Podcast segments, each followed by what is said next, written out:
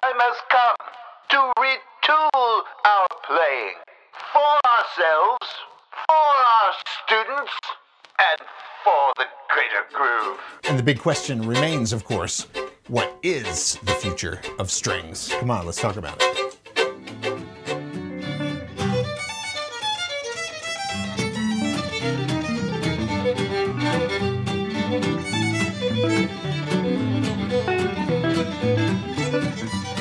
It's Tracy Silverman. Thanks for tuning in to the podcast for the greater groove, the future of strings. And this is where we're talking about how we bring strings back into our cultural mainstream, the popular vernacular music of our time. You know what I'm talking about hip hop, rock, jazz, all of that stuff. And I've got on the show today my good friend David Wallace. He is an award winning composer and master teaching artist. And we're going to talk about that also, uh, who currently serves as the chair of the string department of Berklee College of Music. He has appeared in solo performances with Chamber Music Society of Lincoln Center, the New York Philharmonic, to name just a few. Has a great trio with a flute, viola, harp called Hat Trick. And he's also got the Texas style swing band, the Doc Wallace Trio. So this guy is a thought leader in the field of teaching artistry, and he wrote a couple of books. His first book, Reaching Out, A Musician's Guide to Interactive Performance, and he recently just wrote another a book on teaching artistry called Engaging the Concert Audience. And my good friend Rachel Barton Pine wrote uh, some wonderful words about this book. She said, Engaging the concert audience should be required reading for every musician, young and old, professional and amateur. David's passion for music leaps off the page and challenges readers to consider the fundamental truths of what it means to be a musician why we do what we do. That's some pretty heavy words from an amazing artist herself, Rachel Barton Pine. Doc Wallace, good to have you on the show, man. It's great to see you. Thank you, Tracy. Good to be here and good to see you too. And I should add, Engaging the Concert Audience has several pages featuring Tracy Silverman. Ah. describing his experience of his first prison concert for a women's prison, which to this day is one of the remarkable memories I have in terms of audience connection. Oh, thank you, man uh, challenging circumstances too but you know he had these ladies in tears and connected and left everybody smiling and it was a, a real textbook in connecting with audiences. So so thank you for filling up uh, two or three pages of my book. Glad to do it man. What can i say? They were a captive audience. But uh, it was fun and easy. It was actually a, a remarkable gig and it was very cool to have you there and to be able to to um, kind of dissect afterwards what we had just been through because, uh, um, you know, it is definitely a different experience to perform in a prison than in a concert hall. I got to tell you. But uh, I want to speak with you about what you do uh, and how, especially how you groove on there, because you are not you. You did go to Juilliard. You graduated Juilliard. In fact, you got your doctorate from Juilliard. Indeed. so we know you know how to play that thing. Um, but you also do a lot of non classical work on it. And that's what we're going to dig into today. And in fact, we're going to start as far from the classical world as we could probably get. Uh, and we're going to do a little groove hacker segment here and this is the part of the show where we take a tune um, and we we listen to it for a second on the record and then we're going to go how in the world do we play that on a string instrument? And we do this because there are a lot of kids who want to play the music that they love on the instruments that they love. They don't want to have to learn guitar to play it or learn how to play a keyboard. I already know how to play the viola how do I play some Iron Maiden? so, uh, it's a question I hear all the time. So, um, so what do you got for us? and with metal. right. so how do we play Iron Maiden on a viola? Well, I think that's that's a really interesting question. Um, and honestly, the the tune we're going to groove hack is the Trooper, one of the classic metal. Yeah. And this is uh, was kind of like the climax for a concert that uh, electric violinist Chuck Bontrager and I put together. We've been teaching at Mark Wood's Rock Orchestra Camp, oh, all the way back to about 2010. But the last four years, we've done a combined collaborative concert called the Chuck and David Show, and we've done a lot of metal, mostly Metallica, but Tool and some other things. And people. You got to do some Maiden. When you're going to do some Maiden, I mean, you get those twin Vipers going. You know. so last summer, uh, you know, I said, Chuck, we got to do the Trooper. You know, there's only one Maiden tune. You know, there's plenty of good ones, but like that. That's the one. So uh, we actually wound up needing to do this remotely. So we did a remote Chuck and David show and released it as a DVD. Ain't No Christmas This July, a global spectacular, which actually features Tracy singing and a- very briefly. I, I, kept your solo vocals that every now and when I need some cheering up, we'll meet again. And it's like, yeah, over.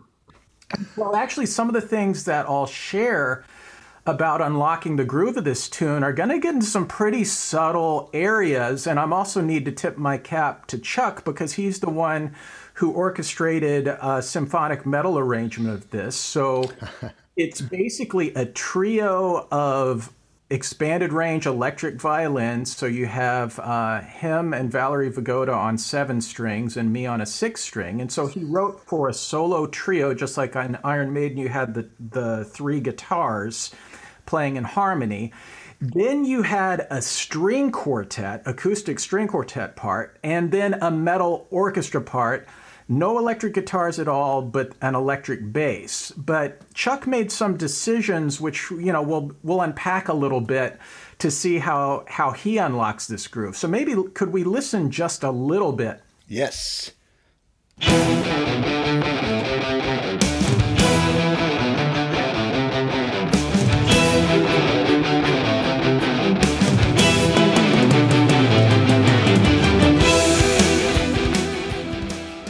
One of the the things that I will say on record is when Tracy wrote the strum bowing approach and book, it kind of like all the scales fell off my eyes, and it's like this is the this is the way to do things. And so when I'm figuring out bowings and figuring out the groove, I will always take it to the groove on, the smallest particle of the groove, and I will line up the downs and ups. Now, really deeply influenced by um, a music theorist named uh, Leonard Meyer, who had written a book called Emotion and Meaning in Music. And some of that book is really locked into note grouping and looking at um, strong and weak parts of the beat. He, he makes the point rhythm is architectonic. And what that means is you all these different architectural levels of groove and pulsation. So, like, you've got a strong, weak, or a strong weak weak if it got a triple subdivision. And so on the level of the subdivision, even 16th notes, you've got strong weak, strong weak. Then the eighth note, strong weak. Then the quarters, if you're in 2 4, strong weak. And so what that means is when you're dealing with these different levels of groove, you can get into areas where there might be a different interpretation about should this be down or should it be up. But the, the first thing that I'll say is um, my friend Joe Deninzon read Strum Bowing, and he's like, this is the truth and I've just decided whatever picking direction the guitarist uses, that's right. And that's what. and it is true that for like jazz grooves and funk grooves and a lot of pop grooves or red hot chili peppers, you're going to be gold. But on something like this, you're going to be dead because that groove, if you wanted the, the picking direction, they're like down, down, down, down, down, down down, down, down, down, and then it's like down, down, down, down. Right. So if I'm gonna do that at tempo, uh, yeah, right. I mean, yeah. Someone yeah. like Earl Maneein would probably right. do that, and Rachel Barton Pine would probably do that with ricochets, and it'd be gold. But if you're trying to get a whole string section to do that, forget it. You know, it's not going to happen. And so, in a way, to unlock this groove, Chuck and I had to look and say, well, what is kind of the most important climactic moment and where do you want your downs? You know, it's like, where do you want the downs? Where do you want the beat? Well, how do you deal with all those slurs and things? You know, if you Yeah. all separate.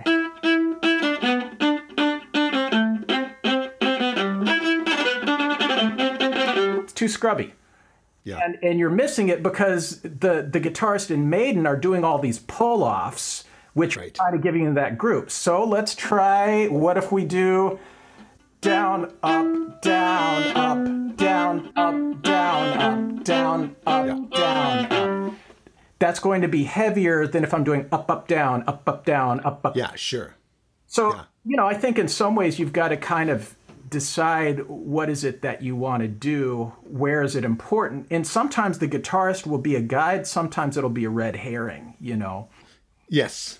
And you know, strumbowing is the same way. The idea, the concept of it, of of um, physicalizing the subdivision in your hand, uh, is helpful for the most part. Um, you know, just the idea of keeping like and that you can, you know, change it wherever you want, all those kinds of things. But it doesn't work all the time, um, and there are times when you you need to phrase something in such a way that it's it's going to just sound better. Uh, and sometimes in a situation like this, the smallest particle of the groove that we refer to as the groove on um, is so fast uh, that it's the I guess if it was a if it was an EDM thing or even a super fast funk thing, it might make sense to do that separately because the groove is more consistent like that and and uh, groove on is more present throughout it. But in a situation like this, that little it's almost like an ornament more than an actual subdivision. Right. So the subdivision is really chaka chaka chaka chaka chaka dun but that that little thing there is the smallest particle of the groove. So if we went strictly strumbowing on it, it would be like chaka chaka chaka chaka chaka chaka right? But that's not really the intention of that groove. So you have to use your your head a little bit and and your ears mostly uh, and know when to you know diverge from like a pattern like gr- strumbowing which is just supposed to be a helpful tool and not a doctrine that you have to follow all the time But if you're zeroed in, if you're locked in on the eighth note, the strum bowing is the guide, and it works. Because it's like you have to have, in in a sense, that's also about feeling the the deeper levels and layers of the subdivision. Because if we're tight throughout the stroke and we don't feel the rebound or the subdivision of the subdivision in our bodies, then we're never Yes. quite get it. Yes, so true. It's so true. And you know, we often talk about that your groove is made up of a series of accents and ghosts. Some come out, some don't. But in reality, it's much more nuanced. There are as many different levels of accenting and stressing and unstressing as you can create with your instrument, as you're capable of. And honestly, I think that's one of the exciting things about playing bowed instruments as opposed to plectrum. I mean, a, a lot of times I've lamented, oh man, these things are heavier and clunkier and it's harder with a bow to get that kind of precision. But on the other hand, once you've plucked the note, Yeah.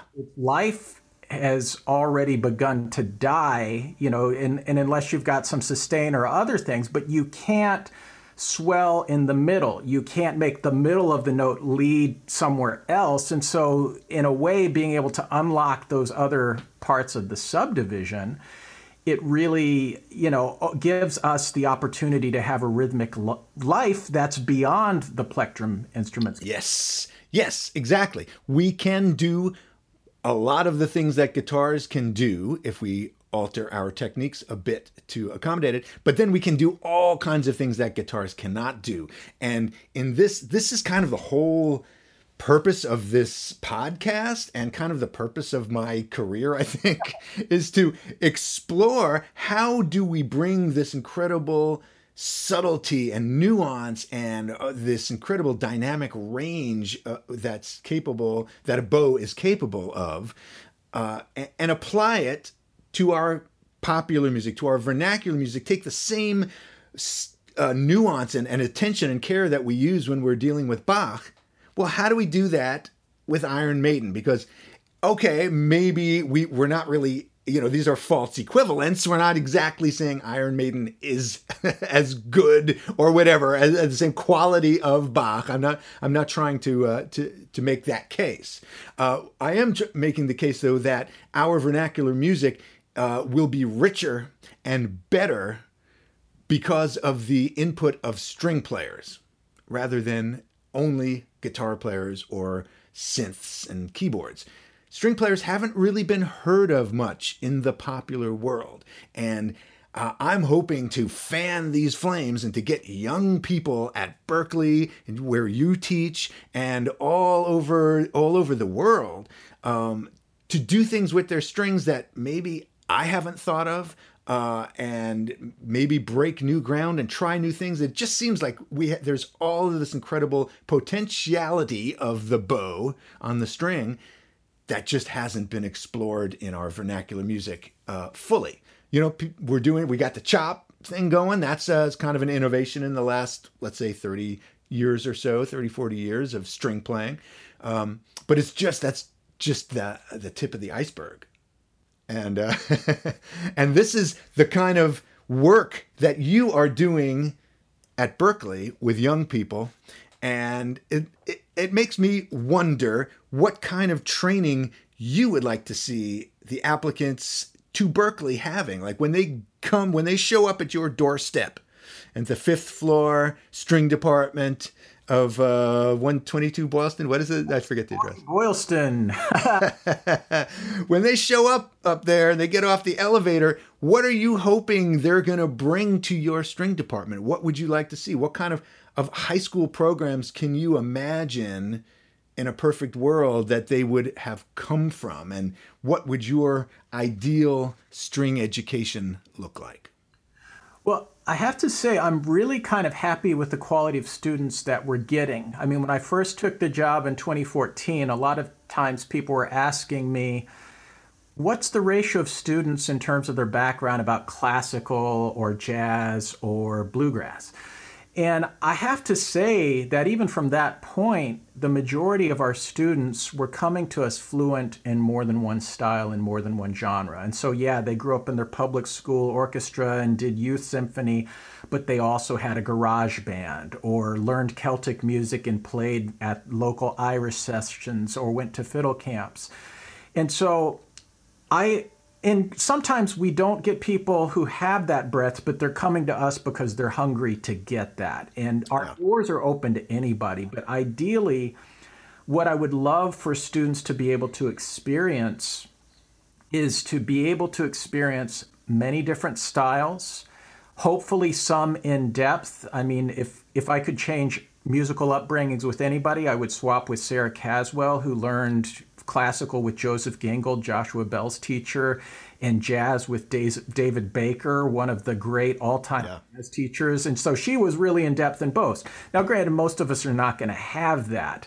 And we don't necessarily need that, but I'd like for us to be able to explore more than one thing. And if our school doesn't have it, we can do it on our own. I mean, another thing that I like to see are students who are doing a lot of creative work, either arranging songs for themselves and their friends, or even solo looping, or composing original music. So it's if people have their eyes and ears open to multiple genres, are playing in multiple styles of ensembles, are starting to find their own unique individual voice, that sets them up better.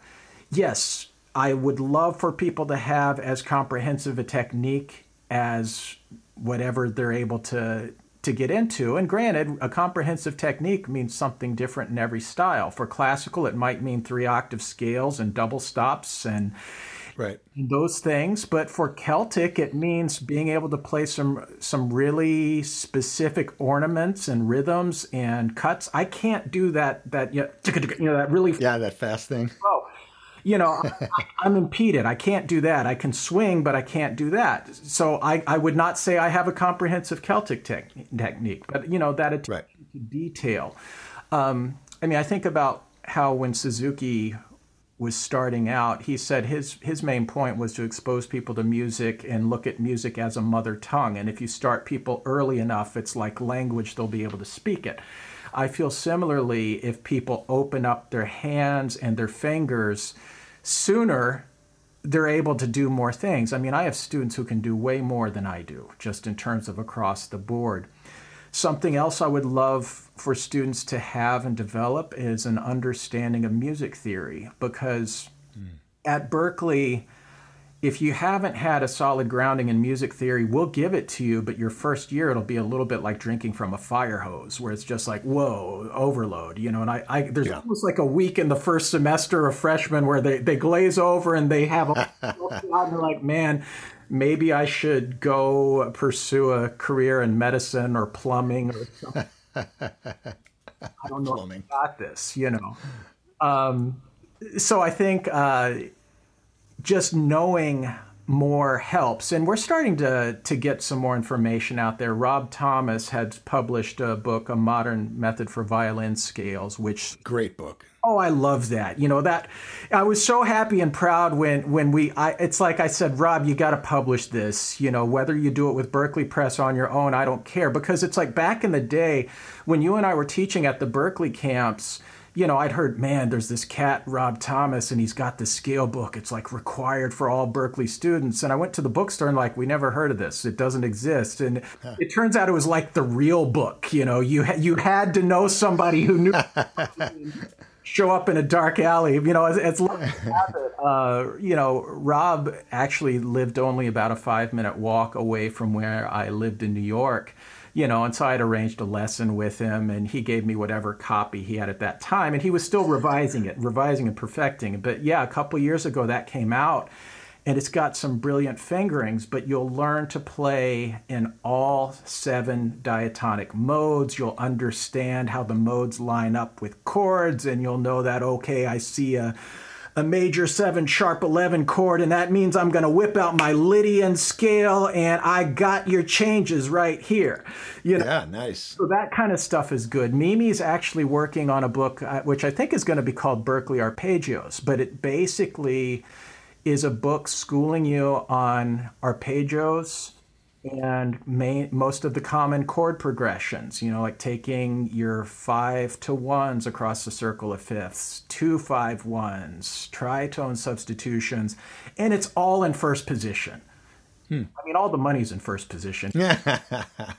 but you know, like you get fluent in these things, and if you've got, if you're doing them with play-alongs and you're learning the theory, then you know you're coming to the table with a whole lot more knowledge in your pocket. I mean, I mean, I even remember.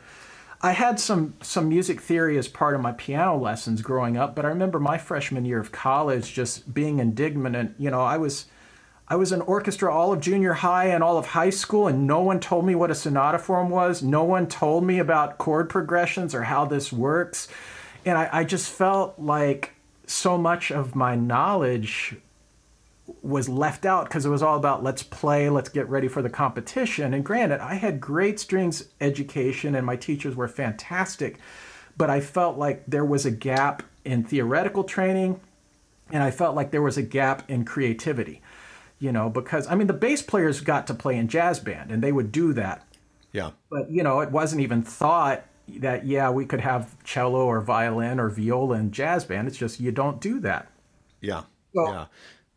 I'd like to see that change. You know, I'd like to see a lot more creative ensembles, and I'd also like to see the rhythmic uh, vocabulary opened up because I mean there are very good rules that are out there for classical bowings and classical music, but it doesn't translate to groove-based American vernacular.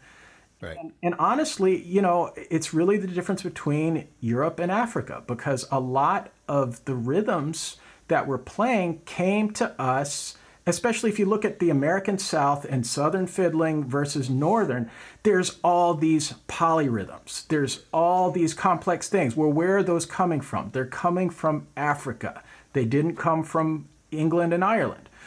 Yeah. So, and that in turn infused everything that was going on in Dixieland and jazz and swing and everything else that's morphed from from the music of the African diaspora. And so it's like if you don't include that rhythmic language as part of the training, you're shutting your students off from the language of a huge section of America and American culture.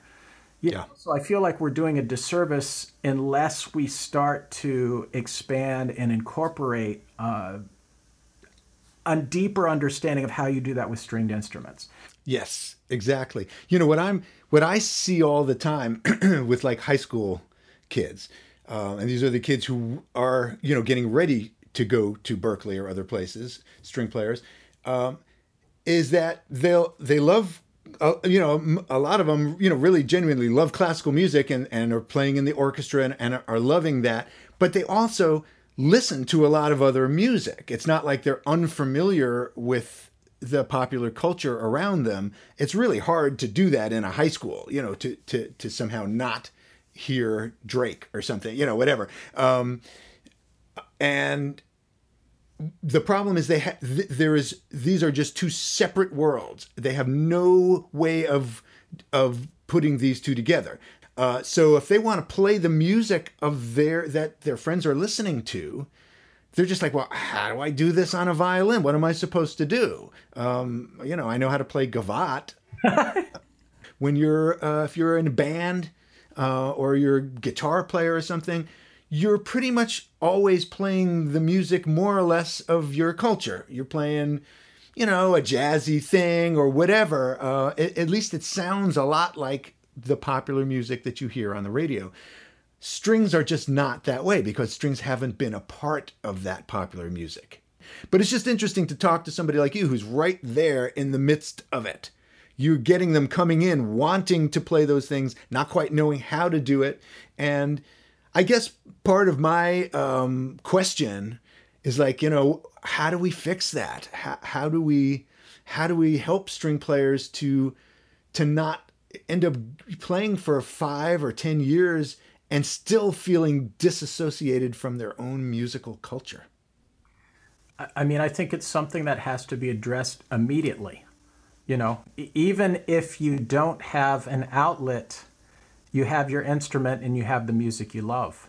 And so right. that's the first thing is dive in. You know, it's like I remember years ago when I was like, man, I'd, I'd love to learn some jazz and I don't know where to start. And a friend of mine, Dave Eggar, a cellist, had actually, you know, he said, well, just put on Miles Davis kind of blue and start playing along with it. Yeah. And I exactly. didn't know I didn't know thing one about modal jazz or how to play, but I just okay, I've got an ear, right, got an instrument, and I just started playing, imitating what I heard. Yep. Trying to do some things. I mean, Trent, you had mentioned about what I'd like people to be able to to have. Um, the skill of transcribing is so important. I mean, honestly, I think I learned the most about Texas style fiddling by spending a whole summer with earphones on and transcribing old jam session recordings or records of some of the masters and slowing yep. things down. And again, with transcribing, you don't necessarily have to write things down. I know, like Mimi Rabson and Sarah Caswell, to talk about transcribing with your instrument, where they prefer don't write it down, just yep. ear to finger. Learn it. And that's the most serious, most direct way. I, I will say that sometimes writing things down can be helpful to clarify yeah. Rhythm. Especially if you're a classical. Yeah. And for me, it was almost too overwhelming. Like it's like I don't think my short-term memory can handle a Charlie Parker solo yeah. without you know notating a few things, you know. And, right. and so I, right. eventually, I got myself more to learning by ear completely. But you know, just transcribing is you know it's it's like a, a muscle memory or a muscle for your ear and the more you train the better you get at it now granted i don't think i'll ever be as fast with my ear and my fingers as some of the best students i know who grew up on oral traditions because yeah. that's their bread and butter mm-hmm. and, but you know nonetheless by getting better at things and learning more um, you know i'm more adept with that so so you know i'd say if if you don't have anything right away, I would start with your instrument and start with the music you love. yep. you know, dive deep into this podcast, maybe look around and who are some people that you can play with. I mean, I played my violin with my dad all the time. He was a, a chemical engineer, but also a, a great rhythm guitarist. He just oh, cool. playing rhythm, you know, and so I would play tunes with him, and I know that gave me a better understanding for harmony and a better understanding for playing with a groove because you had that discipline. You know and as a matter of fact also you know i, I hate musical stereotyping for obvious reasons as a violist, but I will say who just play by themselves like harpists and pianists, if they've never had that opportunity to play in a large or small ensemble or even a yes. duo, they're disabled rhythmically. You know, it takes that much more. You know, in yeah. fact, we have a specific kind of boot camp ensemble for harpists who enter Berklee, and Felice Pomeranz, who is a fantastic teacher and jazz harpist, like schools them an entire semester with rhythm section, playing everything from gospel to disco to pop to ska, and just getting used to playing with a constant rhythm backbeat and not yeah. and, and yielding your rhythm to the groove of the group. You know, yeah. that's the one thing you can't do as much on your own. Although, if you read Victor Wooten's book, um, where he talks, music about, lesson, yeah. yeah, you know, where he talks about you know playing with Miles Davis, you know, and how you know it just you can enter that realm of the recording. But you know, it's playing with real musicians is always going to be a better, deeper experience than play along. So I'd say, you know, find people to play with. I, I yeah. the best musicians I know got to be better by jamming and with the yeah. You know, I spent years as a church musician every Sunday morning jamming in many different styles and just having that schooling. You know, also, you know, that's one of the things that I kind of realized about a lot of the great jazz musicians. There's two tried and true ways that you can like get your stage chops and improvising chops and one is playing at church and the other's playing in the clubs. And i've done hmm. both and they both provide different things you know but i'd say yeah. you need that opportunity to jam with people. Same thing i mean the beatles played they were a bar band basically. Yeah. Playing in a pub but they dialed it in you know eight hour days just that playing and playing and playing. Had yep. not taken that time to become a great grooving live band, I don't think those later recordings where it was created in the studio would have had anything to hold together. But they had developed as uh, musicians who locked in and kind of that Zen thing of giving over to the group uh, groove. Yeah. Yes. Which is, you know, the whole idea of a constant groove is something that uh, is actually foreign to a lot of classical players. Um, and it's it's an interesting thing. You know, I, I refer to it as the emotional grid that classical players tend to use rather than an actual rhythmic grid, like a drum beat or a metronome is a rhythmic grid, right? Um, it doesn't change. It's always going to be the same, and that is the power of a groove is that it doesn't change. That constancy is what gives it the power. The, the just the feeling that it started you know at the beginning of the, when the earth began and it's going to go till the end of the universe that sense of constancy that's the power that's the eternity of the groove but for a lot of classical players it's a very different thing the time the the groove time the beat is something that you are expected to manipulate to use and and this is the the one of the main ways of being expressive in classical music is to you know uh, uh, bend that that beat and and work with it. And that's so it's a very different thing when you tell classical players stay straight. They think well this is just mechanical. This isn't musical. This is you know uh, uh not it, I'm not exp- I'm not being expressive. I'm being like a like a you know mechanical. Uh, and the the funny thing is, nothing could be further from the truth.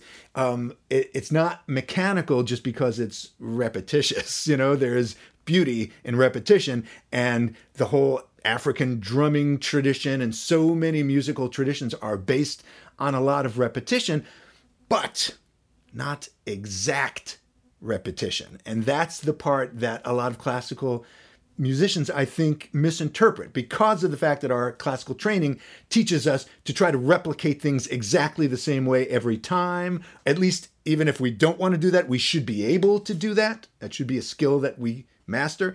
Um, and this idea of taking something uh, and repeating it slightly differently every time you know and having all of these myriad variants of of a groove uh it's just not that kind of interpretive license is not given to classical players. That's given to the composer.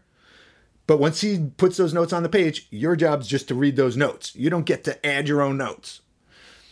So that freedom to do that, and then the freedom to take that music off your stand, throw it away, listen to a track, and invent something. To be creative on that level is something that I was never taught at Juilliard or in any of my lessons before that, really. Um, so for me, being a classical musician was this thing of trying to play perfectly, as perfectly as I co- as I could, and being a creative musician was completely different. Have fun, explore. These were like completely two uh, you know, diametrically opposed things. One was trying to play correctly, the other was trying to explore and not caring if I didn't play it correctly. And in fact, scientists have discovered that you have to suppress that correct part of your brain in order to be creative. Uh, so I don't know. I just find that very interesting, and I think that's a, a, a a trap that a lot of string players find themselves in. They're taught how to read, how to play, but then they want to play the music all around them and they don't know where to start. How do I improvise? I can't play without music. And I guess I just want to say for all of you young string players who may be listening to this, just do it. Just start doing it. Like David said, just put on some music and play along to it. Uh, it's going to be a little odd the first couple of times you try it. You might not know what to do, but just hold your violin like a guitar and strum it for a minute, see what happens. And then pick it up and keep the same feeling and see what happens. And dance around. Don't sit down, stand up, do things that engage your body, uh, and just get into the music and see what comes out. That's freedom that I was never given. Even repeated rhythms like in Haydn or Mozart, it can it can group. I mean, yes. Karen Tuttle was one of the best rhythm players I've ever known, and I studied with her. Alexander Schneider had a quartet called the Schneider Quartet. And so I was listening just to make sure that I knew this piece and knew it well. I'm like, oh my, who is playing viola? Because it was like an engine, just wow. nothing but steady eighths or sixteenths yeah. It had a life, a pulsation, dynamic direction, and it was Karen Tuttle. She she was driving the bus. I mean, yep. the fun thing about sitting in the violin two chair or the viola chair is you more often than not are the one who gets to propel the music and yes. groove. And so I was sort of bored, but I didn't know, hey, one of the real joys in life is providing the groove. And yeah. you don't provide the groove by playing different notes all the time. You provide the groove with consistency and repetition.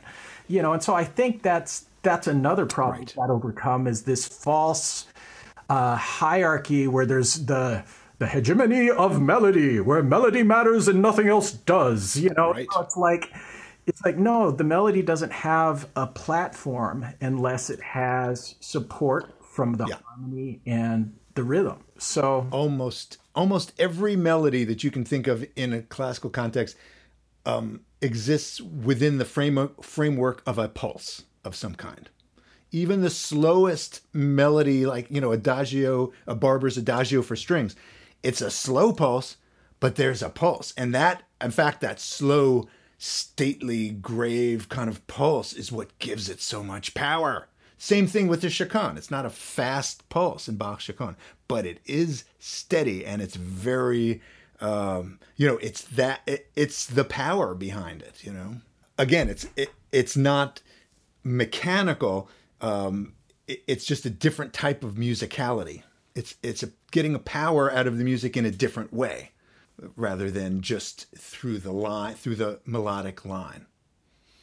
And and that's where a lot of a lot of the power in contemporary music lies. The argument of it being mechanical uh, is just something that I think classical players need to get over and just experiment with and live with a little bit, and you'll see how much life there is going on in that rhythm section, how much variety there is actually going on if you listen carefully, even in a typical, uh, very commercial pop song. Absolutely. Yeah. Well, Doc Wallace, here we are at the final segment of our show. And uh, this is where we give you trivia questions about something you know absolutely nothing about. It's called something we call Not My Gig. Doc Wallace, I am going to see how much you know about Doc Martens. Oh, no. The shoes. So get two out of three right, and you got two out of three right. Okay. First question multiple choice. Doc Martens originated in what city? A. Seattle, Washington. B. Amsterdam, the Netherlands. Or C. Northampton, England. Let's see. Um, I'm going to go with Seattle, Washington. Well, I put that in there to try to trick you because of all of the uh, sort of grungers and punkers who wear them. But actually, they originated in Northampton, England, or just outside. That was my second guess, but. okay. Never fear. Never fear. There are some more questions here. All right, so let's see. Uh, Doc Martens are known for their trademark stitching.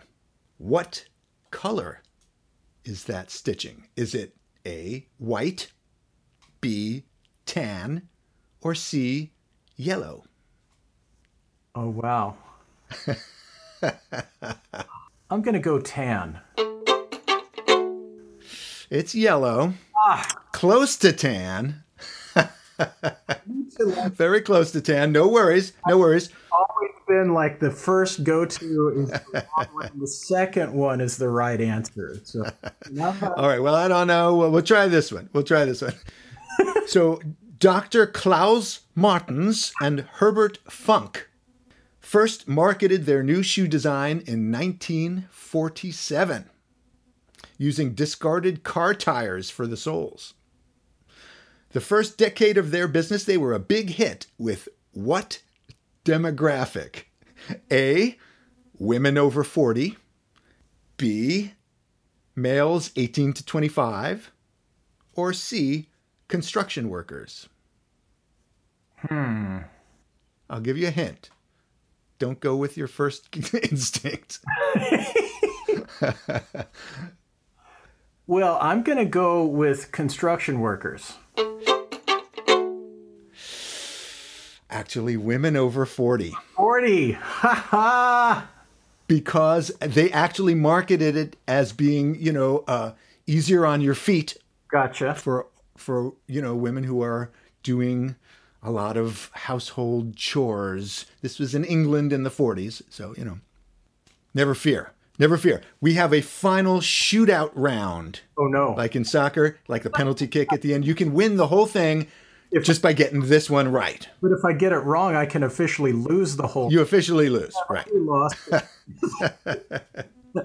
okay, so true or false? This is a, just a true or false.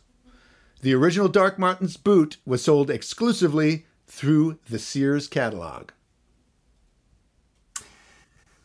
I'm gonna go false. It is false. Yeah. You win the whole shebang pulling it out on the last there you the last shootout question. Well, you were to just fair, you know, so knowing that it's British, I would not think the Sears catalog, if it were centered in Iowa or something, exactly, Sears would have a better shot at it. But uh, exactly, there you go, a little context. Be like, forget this guy. We don't want to hear his music because he doesn't know his Doc Martens. He just doesn't know his Doc Martens. He lost his street cred. have you ever owned a pair of Doc Martens? I thought you were going to say, have you ever had any street cred? I've never owned Doc Martens, so I would never have known the, the color of the stitching or anything I like have that. not owned any Doc Martens. I, I had Keds growing up. I, I think I Converse, I mean, Adidas were my go to when I was doing athletics and had some Puma cleats for a while. But, you know, later in life, uh, New Balance and Brooks were kind of my shoes, you know, especially for jogging shoes. I did try like the the the Vibram five fingers, you know, Oh yes, the the shoe glove, those those kinds of things. foot glove. I, I went minimalist with my footwear, and I actually liked that, and kind of went from a hind foot to a forefoot four foot runner. Um, so that actually was a positive thing, but ultimately, I also just kind of found that those things were a little too thin. Yeah, not a lot of cushion. Well, the Doc Martens always seemed to me like, how am I supposed to walk around in those? They're, they seemed very heavy. seemed like I wasn't strong enough to walk any distance in those things. Yeah, that's Well, Doc, I got to say, it doesn't really matter how much you know about Doc Martens because you know so much about the viola and strings and teaching the kids, and and for that we are supremely grateful. I am grateful to be here, Tracy, and grateful for you and all that you're doing for the greater groove. for the greater groove. And you know, I didn't mention this in the intro, but there would not be a strum bowing method book if it were not for Doc Wallace because I was working on this thing for about 10 years and I had it, you know, strewn around various Word files on my computer. Uh, and I kept telling people about it. I was teaching it for years, but I didn't have anything on paper that I could show anybody. And you kept tell- telling me, dude, you have to finish this. Stop what you're doing and finish your book. And so I finally did. And I consider you the godfather of this book because if it were not for your care and nurturing of it uh, and besides the fact that you gave me so many great uh, so, ma- so many great ideas and advice about what to include in it and things like that uh, had such a huge impact on the actual writing of the book and so once again uh, thank you for that Well, that I mean that warms my heart. But like when I've read even an early draft, I'm like I'm like, holy cow, this is the grand unified theorem. I mean, there were a lot of good resources. You know, like w- uh, there was that video with with uh, Casey and Rushad Eggleston and, and yep Darol Chops and Grooves, which was maybe one of the best resources at the time. You know, and there were different things like that, or you could attend a clinic, but we still didn't really know what made things work or how to unlock something for ourselves, you know. And so I really look to your book is like the philosopher's stone of like, okay, how it doesn't matter if it's ska, funk, hip hop, reggae, metal, whatever it is. And even I'd, I'd also argue that this stuff can be applied to the classical canon. You know, Very much so. Very much so. In fact, that was your suggestion was that I include a chapter in there about how to do that and how it relates to classical music, uh, which was a very important addition to the book. So thank you for that. Um, yeah, well, wonderful. And just thanks for being here, man. Love you. Love you, David. You too, man. Take care, my friend. Thank you. You too. Thanks for listening. If you want to stay in touch, please join the For the Greater Groove Facebook group. See ya. Groove on.